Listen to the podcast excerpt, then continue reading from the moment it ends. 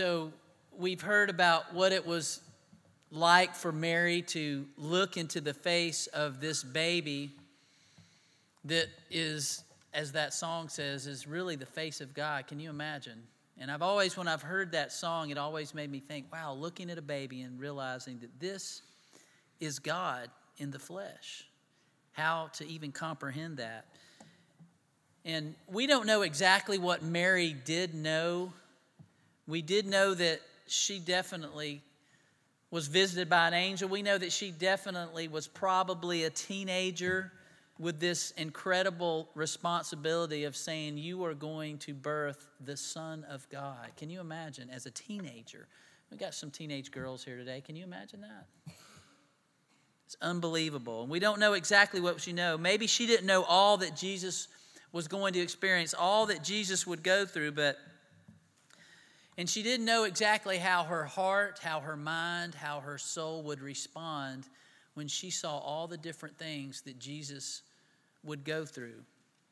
And I know there's moms out there today, even dads, but moms, to think about your baby having to go through what Jesus would go through, it was had to be amazing. And Mary did know, and what Mary did not know, she did know that God was going to be there for her and guide her through this. More than anyone else probably in all history, Mary knew that God had blessed her with this baby, that God had given her this responsibility. And she knew love as she watched it fulfilled firsthand from his birth that night, all the way through his life, all the way to his death on a cross, and then ultimately in the resurrection of Jesus. It's a powerful thing when you think about it. For a mom. Well, we've talked about during this Advent, during this Christmas season, and we've lit the candles of hope and peace and joy last week, and this week we're going to talk about love. And we think about love, and of course we have to use that word. Of course we use hope and joy and peace. Those describe what Jesus brought to the world when he came to the world, what the world needed 2,000 or more years ago, but you know what? Do we not need hope, peace, joy, and love right now? In 2018, we still need it, don't we? That's why we still light these candles, why we still talk about it. And though we anticipate now that Jesus is coming and we say we're anticipating the birth of Christ, you say, well, that's already happened, but we are more than anticipating just the birth of Christ that we know already happened some 2,000 years ago. We are anticipating the birth of Christ in people's hearts that don't know him yet. That needs to be a birth for some people, maybe some people here today. For the first time, you need to have born inside of you what it means to know Jesus Christ and know how he can transform your life. So, of course, we land on this fourth word today, love. Of course, we have to say that word. Of course, we have to talk about that word at Christmas, love, when you talk about Jesus and coming into the world. And of course we have to light that candle. Of course we have to say that word. And of course we have to talk about that word because it is about love, isn't it?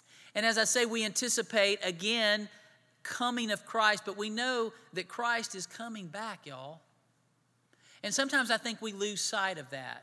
Even at Christmas time, he came for a reason, but he's coming back for a reason. And for some people who have experienced a lot of tough things in their life, you think, man, I wish Jesus would come back right now because I don't want to have to keep going through what I'm going through in my life right now. I wish he would come back right now. And for some people, I can understand why they would think that. For others, you go, well, wait a minute. Things are going pretty good for me. I have all these things that I anticipate in life, and I don't want him to come yet because I still want to experience those things. And I'm sure there's some of y'all here today that kind of think in those terms. But it doesn't really matter what we think about it. He says, I'm coming again. And we don't know when that is, but we do anticipate that. Because when he comes back, there will be a way things are that have always meant to be. And I don't know about you, but I look forward to that day. But until then, he has called us to be disciples. He's called us to share the good news of him coming and transforming lives. And that's very important. And we don't need to lose sight of that.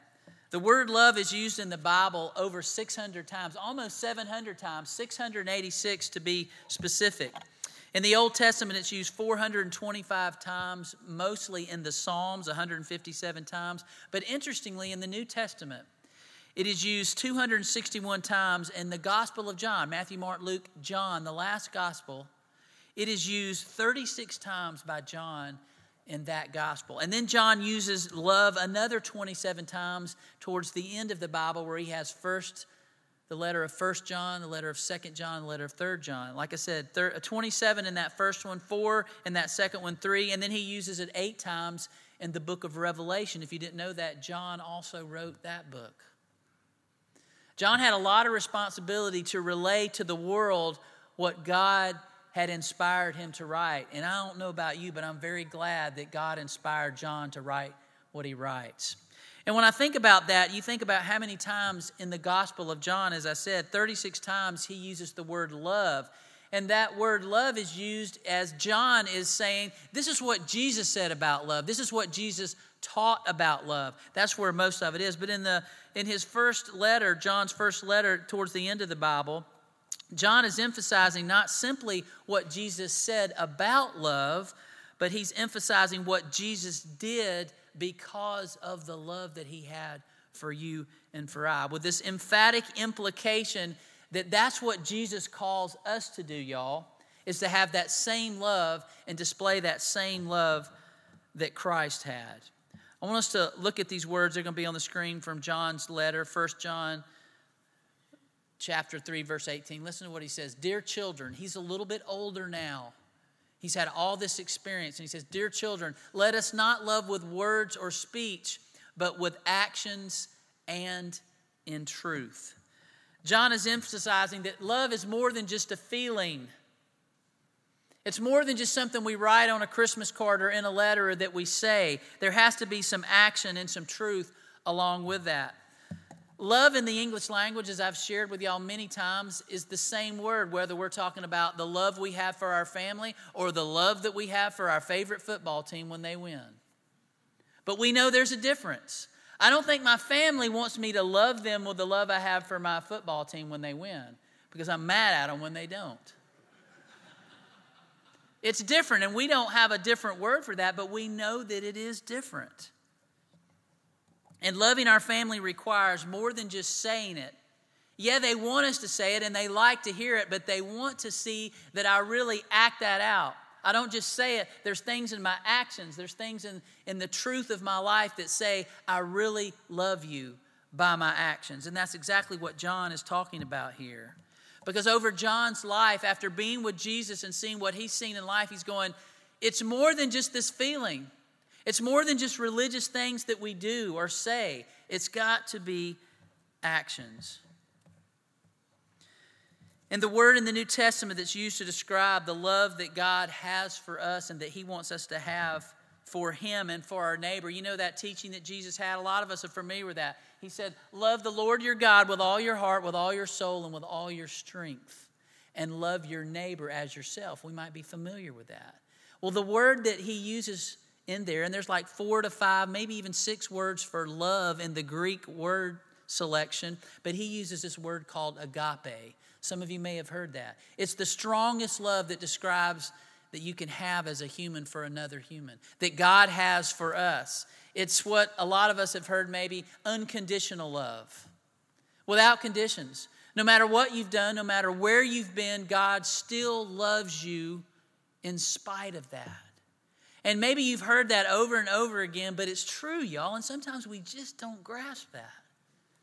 That agape love is that. There's nothing you can do that will make God not love you. And you go, yeah, but you don't know. Yes, you're right, I don't know, but God does know. He knows every detail, and he still loves you with that agape love. And that blows me away. It absolutely blows me away. And John is emphasizing that. And loving our family, like I said, it requires more than just saying it, but so does the world. They want to see more than just the church loves you, God loves you. They want to see that acted out. And when Jesus in the gospel says we're to love the Lord our God with all our heart, soul, mind, and strength, and love our neighbor as self, the same way that we're supposed to love him, agape, he uses as the way we're supposed to love our neighbors. We're to love God like that to our neighbors? Now, I don't know about y'all, but I struggle with that. Because here's what I do. If you make me mad or you do something against me, you know what I want to do? I don't want to love you. I want to get as far away from you as I can. I want to distance myself from you and push you away. You know, everybody has their thing. You know, you fight or flee. I'm one of those flee guys. Just get away. But God's word is telling me that I'm supposed to love those people. And I think about God's unconditional love. And he doesn't want to push me away when I've wronged him. It's not like an accident. I deliberately said, God, I'm going to do it my way. And I pushed him out and I'm doing it my way. And God says, Craig, not only do I want to forgive you for that, and not only, Craig, do I want to forgive you that, but I still want to have relationship with you. Because you know what we do? We just go to say, okay, you say you're sorry, and I say I'm sorry, and we'll part ways, and we'll never talk again. Isn't that how we do, though? That's how we settle things. But God says, no, I don't want to just hear you say you're sorry. I want to see your life transformed. I want to be in relationship with you eternally. And that's why Jesus came. Think about that. Think about really having the love that God does. To create a people, you and me, with a unique personality, the unique person and gifts that we have. God created us in that. He created the process for us to make more people. That's all from God. And from the very beginning, and I believe this with all my heart, that God says when he made you and when he made me and he made everybody, that you have a plan. He has a plan for you. He has a purpose for you, specifically for you. In Ephesians, Paul says it like this, for we are God's workmanship created in Christ Jesus to do good works, which he has planned in advance. He knows what he wants you to do from the very beginning. And when I think about that, so God has that plan for us, and he has that plan and that purpose for us in the experience, and he wants us to experience all that the way he wants us to experience it, if we will listen to him. And he says, you will experience the life I've given you to the fullest extent if you will listen to me and obey me and listen to what I'm saying to you. But then to watch people that you've made with a specific purpose and a specific plan to reject that plan, to reject you and say, I know you're the creator. I know you're the sustainer. I know you're the savior. I know you rescued me, but I know better. My plan is better. The one I want to do, what I want to do is more important. So you just kind of stay off to the side. And even after that, you still, God, have the desire to forgive me for that selfish, self-centered actions that I do continuously. You want to not only forgive me for that, but you want to be back in relationship with me. And I go, what? Why do you want to be in relationship with somebody that rejected you and continues to and says, I don't need you, but you do? And then even after that, you say, I don't want to just forgive you, but I want to have a relationship with you. And I want to have a relationship for you forever. Not just at Christmas and Thanksgiving when we can be nice to each other and the rest of you go, man, I'm glad that's over till next year. Because y'all know we're going to be experiencing some of that in the next few days, aren't we? But think about that. God says, I don't want just that. I want it every day of every day of life for eternity. I want to be restored to you in relationship. That blows me away. That's what agape love is. And we know that in order to get that, God says, I have to become one of you, come to this world, and I have to experience this brutal pain and suffering in order for you to have that forgiveness and be restored and to have eternal life with me. And he was willing to do that. That is the agape love that we read about in the New Testament. And it amazes me that God loves us that much. This is what Jesus came not only to talk about, but to show and to live out. And that's how he ultimately did it. Now, when I think about that, and I really understand the implications behind that love, I wonder if I can truly live that out. It's overwhelming. Because I think about it, I go, so what you're saying, Craig, is that we have to live like that agape love out to other people. That's what he calls us to do. And he had to die this brutal death and torture. Do we have to go through that? Because if that's true, I don't know about you, but I'm ready to go. I'm out. I'm not willing to go through torture and death for people I don't even like. I'm just showing you my human side here, y'all. But God says, no, You have to show people that you truly love them in action. And he knows it's a process. He knows it takes time, just like it did for John. John wasn't like this just the moment he met Jesus. He went through 3 years with Jesus, and even after Jesus left, it took John a process to realize what Jesus said and what Jesus did is an amazing thing, and trying to be like him is difficult, but it is possible with the power of the Holy Spirit living inside of us. So why don't we do this more? We claim we're good people. We claim we're Christians, we're followers of Jesus, and we come to church and we sing about these great songs about love, about Jesus, and we read about God's love and Jesus' love. But what do we do when we walk out of here? That was good stuff, wasn't it? Oh, amen, brother. And then we just kind of go on our way doing things the way we always do them. Now, I know I'm not talking to everybody, but we can display the kind of love that Jesus did to our neighbors and to those that Jesus called the least of these. When Jesus said, love the Lord your God with all your heart, soul, mind, and strength, he was using the word agape. You've got to love your neighbors and the least of these, just like you love me, God. And that's hard. But how do we operate like that? Does what we talked about and heard motivate us to love God more and our neighbors more with actions and in truth? For us to follow through with those actions is a totally different thing, isn't it? In truth, like John's talking about. Listen to what John says in 1 John 4, 7, and 8, just a chapter over. Listen to what he says. He says, dear friends, let us love one another, for love comes from God. Everyone who loves has been born of God and knows God. Whoever does not love does not know God, because God is love. Now, I learned that text as a kid growing up at church camp. I had a leader, some of y'all have heard of Point University. Dean Collins is the president, and he actually led singing for us little kids at camp when I was growing up. And he had a song that he made out of, well, somebody did it. He used to sing at our camp in Indian Springs, Georgia, and I remember him being on that hill playing that song, beloved, let us love one another, for love is of God, and everyone that loveth is born of God, and knoweth God, he that loveth not. And he'd go, droom, droom, knoweth not God, for God is love, for beloved, let us love one another, 1 John 4, 7, and 8. And we'd all go, yeah. Yeah? That's how I remembered it. Thank you, because that was awful. But I will never forget that song. But when I'm 10 years old all the way to 18, we sang that almost every year. And I loved that song. And I don't know what I love most about it, just the little strum part or the yeah at the end. But somehow that is ingrained in my mind. And I didn't know it as a kid that God was calling me. I knew that those people at camp were telling me about a Jesus that was a real person that lived in this world like us. And I knew that Jesus died for me. And at some point in my life, I realized that, yeah, I need dying for because I got some issues. And I need to be saved, and I need to be forgiven, and I need to be restored to God. But little did I know that verse would be something that later in my life I would be standing in front of people and talking about, because it's so real. Love one another. Love comes from God. Everyone who loves has been born of God and knows God. Whoever does not love does not know God. Why? Because God is love.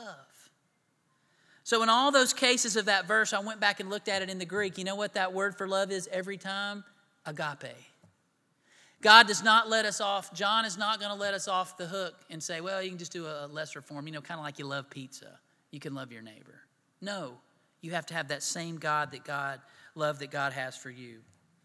And in all those cases, agape is used, the highest form of that unconditional love. So this Christmas, this Advent, what do you and I need to do in our lives to understand that love and be better at it? I don't think there's anybody here, and don't raise your hand, but I don't think there's anybody here that would say, I don't need to learn to love people better. I don't think there's anybody here that would say, I need to love my family better. But there's things that distract me and get me away from that. And I think it's true. I think about what I need to do, what you need to do, and maybe that's different. But let's go back to that text. Love comes from God. Everyone who loves has been born of God and knows God. He that doesn't love doesn't know God There's my answer. I need to know God better. You say, Craig, I know God. Well, I know God too. And some of you think, yeah, we know God. That's why we're here. But in order to really understand and act out the love that God's called us to, we need to know God better. And we have a lot of distractions that keep us from knowing God, don't we?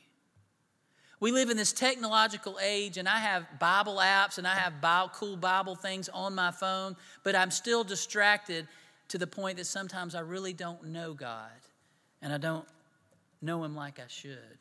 So my encouragement is today is that we need to maybe do some things that will remove those distractions from us. And so I want to tell you about a story I heard about this week. Y'all know what GoFundMe is, right?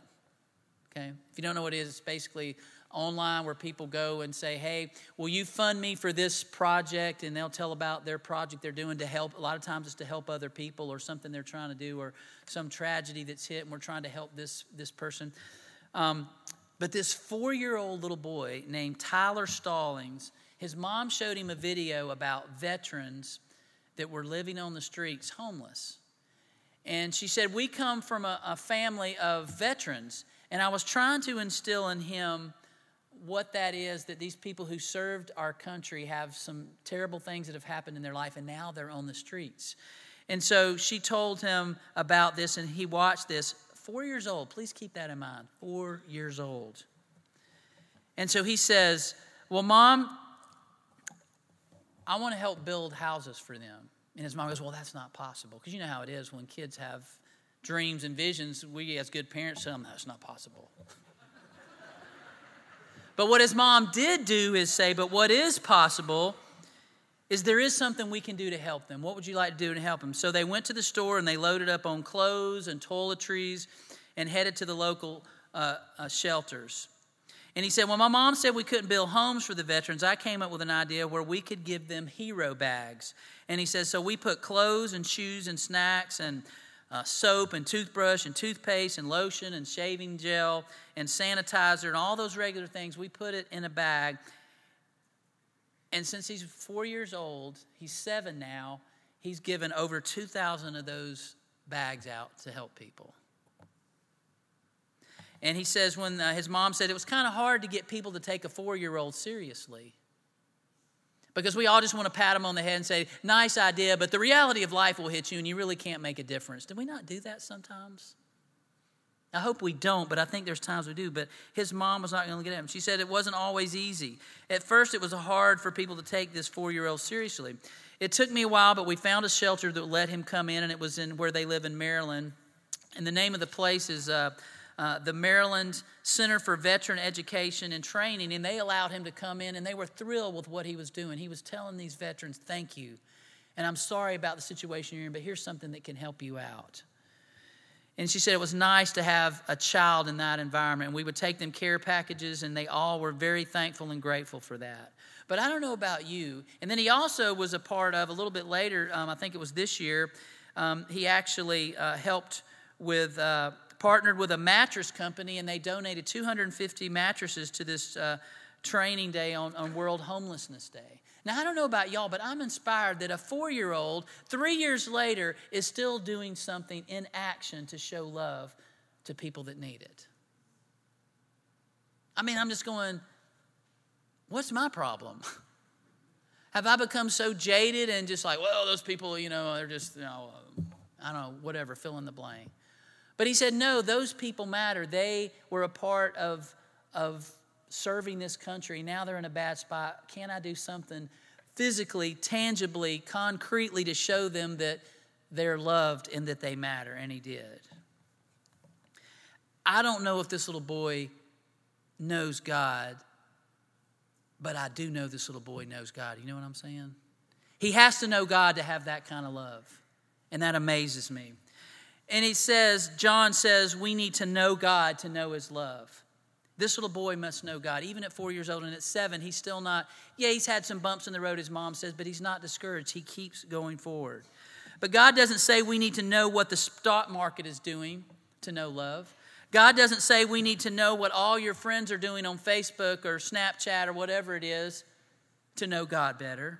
He doesn't say that we need to know the latest, greatest music in order to know God and know love. He doesn't say we need to know the latest, greatest clothing and fashion to know God and to know love. He doesn't say we need to know what the coolest new games are to know God and love. He doesn't say we need to know what the next greatest phone or next amazing technology is to know God and to know love. He doesn't say we need to know all the statistics and the great players from the athletes that we love to watch to know God and to know love. He doesn't say that we need to know what happens on our favorite show by our favorite people as we binge watch on Netflix. He doesn't say that's going to teach us what love is. And he doesn't say any of those things that I mentioned are bad in and of themselves. But as I say all those things, are y'all not distracted by those things? I am. I'm distracted by those things. And because I'm distracted by those things, I don't really know God. And then sometimes I miss out on opportunities to show God's love because I'm distracted. And I think we all need to think about that. Maybe the thing you need most this Christmas is to know God so that you can know love. Getting to know God means putting away those things that distract me from knowing God and being still and knowing that He is God and that He is love. And God, show me around me where I can tangibly, physically do something to show that love to somebody else, not just have a feeling, not just talk about it and say, ain't it awful, somebody ought to do something. But God called me to do that. And I think about the characters of Christmas that we've mentioned almost every week. I think about Zechariah and Elizabeth, John the Baptist's parents, John the Baptist. I think about Mary and Joseph. I think about the shepherds, the wise men. They all took the time to know God and show the love that God had showed them through their actions. All of them did. And I think God chose all of those people. Nothing necessarily special when you think about all those different people in the Christmas story. But God chose them because they were seeking God. Even the shepherds. Even the wise men. Mary and Joseph, they were seeking God and said, that's the person that I know I can show love through because they're seeking me. They want to know me with all their heart, with all their soul, and with all their mind. So will I take some time this Christmas to say, God, I want to know you better this new coming year. In this Christmas, renew in my heart a passion to know you so that I can know love and share love. I want to know that, but it means turning off, taking out the earbuds, shutting the phone down, getting alone with God, getting in His Word and saying, I want to know what you have to teach me. Are we willing to do that? So this morning, we're going to offer an invitation that maybe you're hearing all this. And you said, I want to know God. I want to know God. Well, we're going to offer an invitation, and it's a first step. Just because you come forward and you say some words and you maybe get baptized doesn't mean you're automatically going to have something, oh, no, I know God all completely, all-knowing now. But it's a process of saying, God, I want to know you. I realize what you've done for me, that you gave me this life, you have a plan and a purpose for me, and you want me to experience life to the fullest, knowing you. And that's the only way we can really experience life to the fullest, is knowing Him. So we're going to offer that invitation. And we're also going to offer an invitation to maybe somebody that's looking for a church home.